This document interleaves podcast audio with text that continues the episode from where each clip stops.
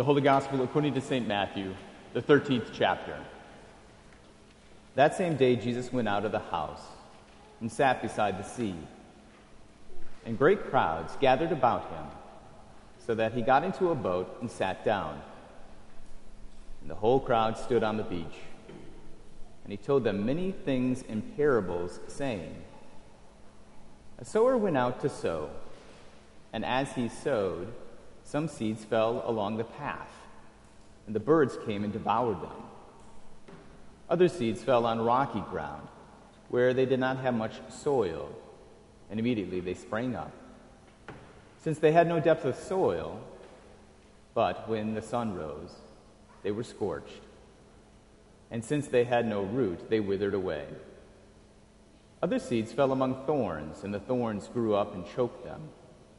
Other seeds fell on good soil and produced grain, some a hundredfold, some sixty, some thirty. He who has ears, let him hear.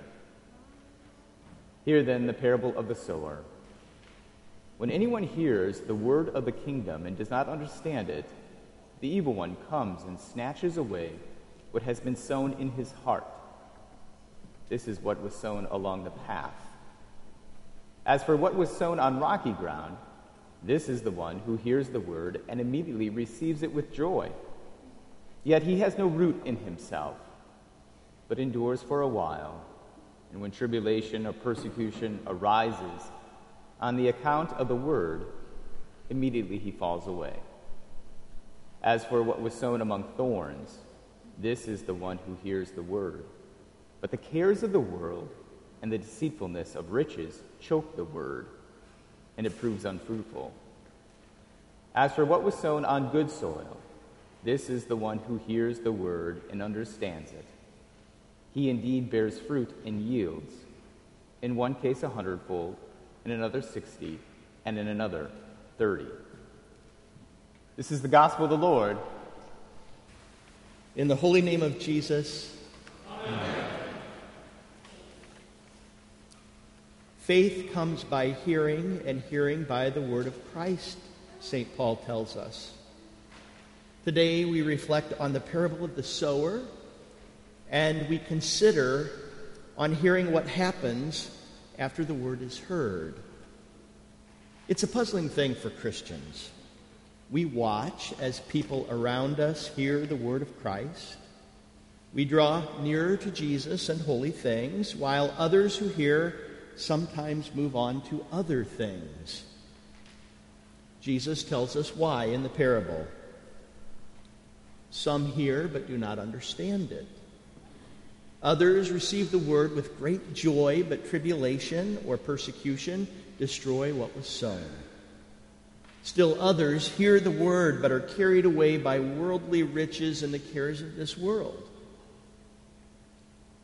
All three of these situations could ping each one of us.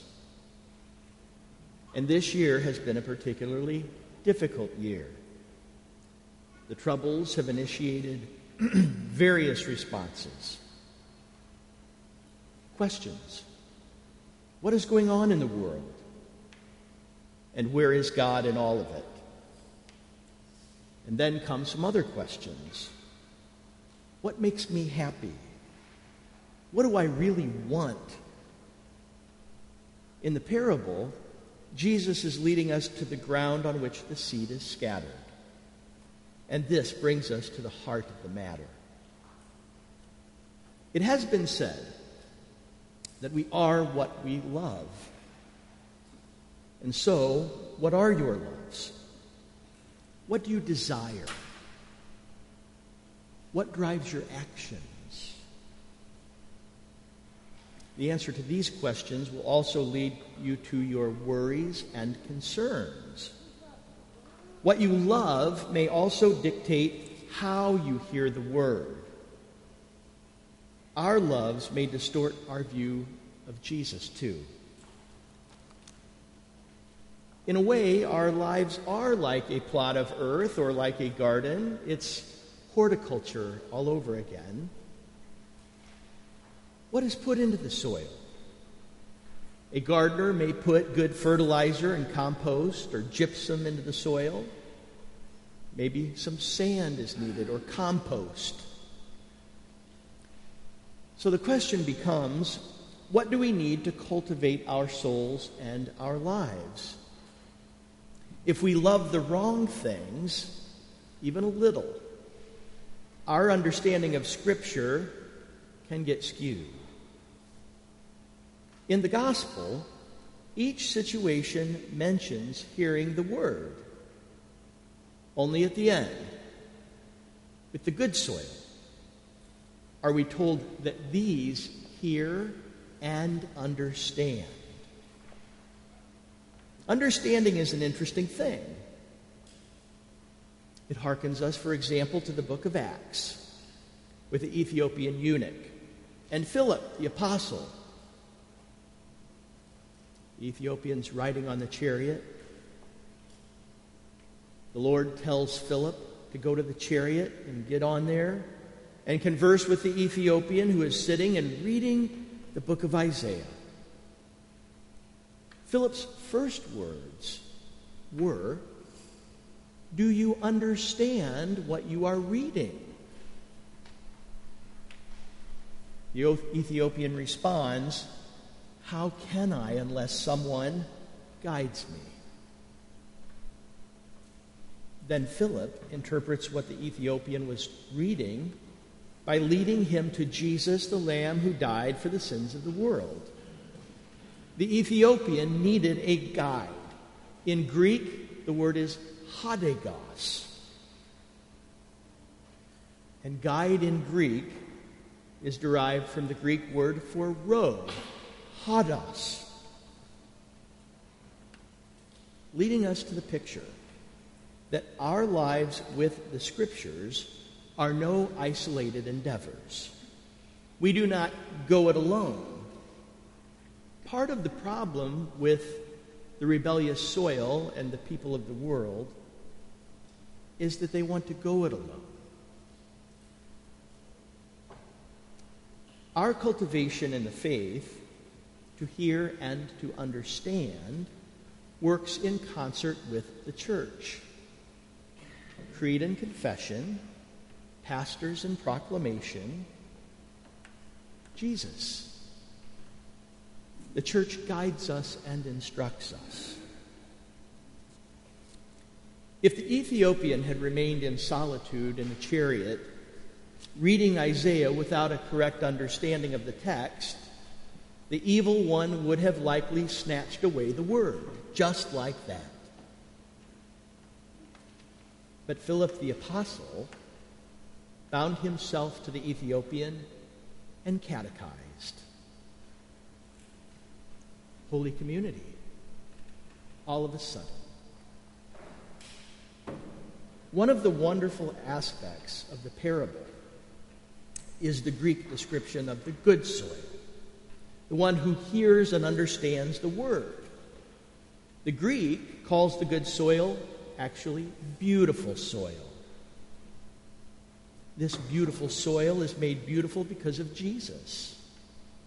He established the church, He instituted the sacraments, the pastoral ministry, He established the apostles who were taught the kerygma, which had been handed on to the church. All of that comes from Jesus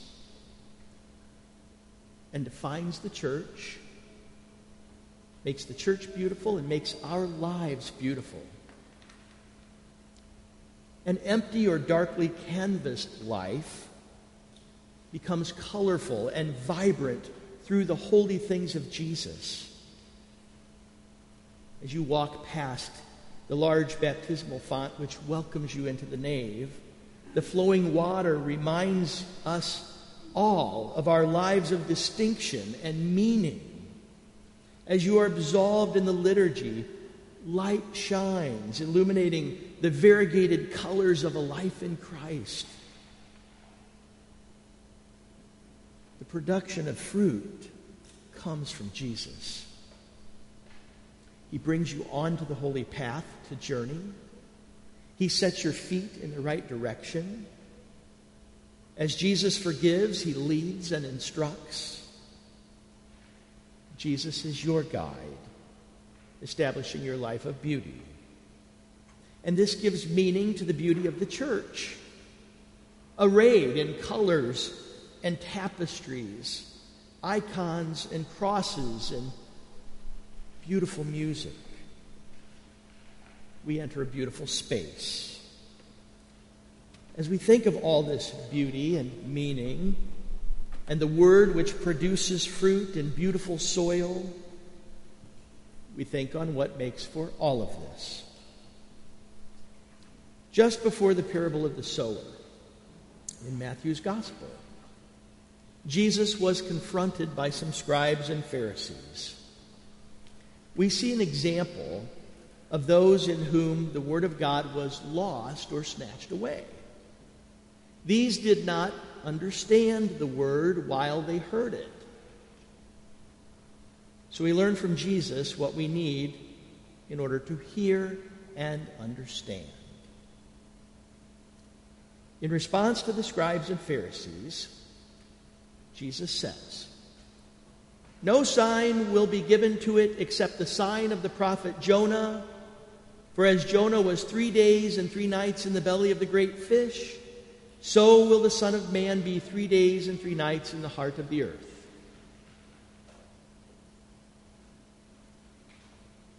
The interpretive lens through which we read Scripture is described there by Jesus.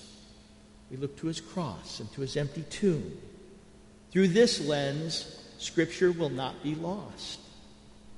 Through this lens, the Ethiopian understands the prophet Isaiah, and we see the fruit which came from it. The Ethiopian was then baptized by Philip. He was grafted into Jesus and entered the beautiful church.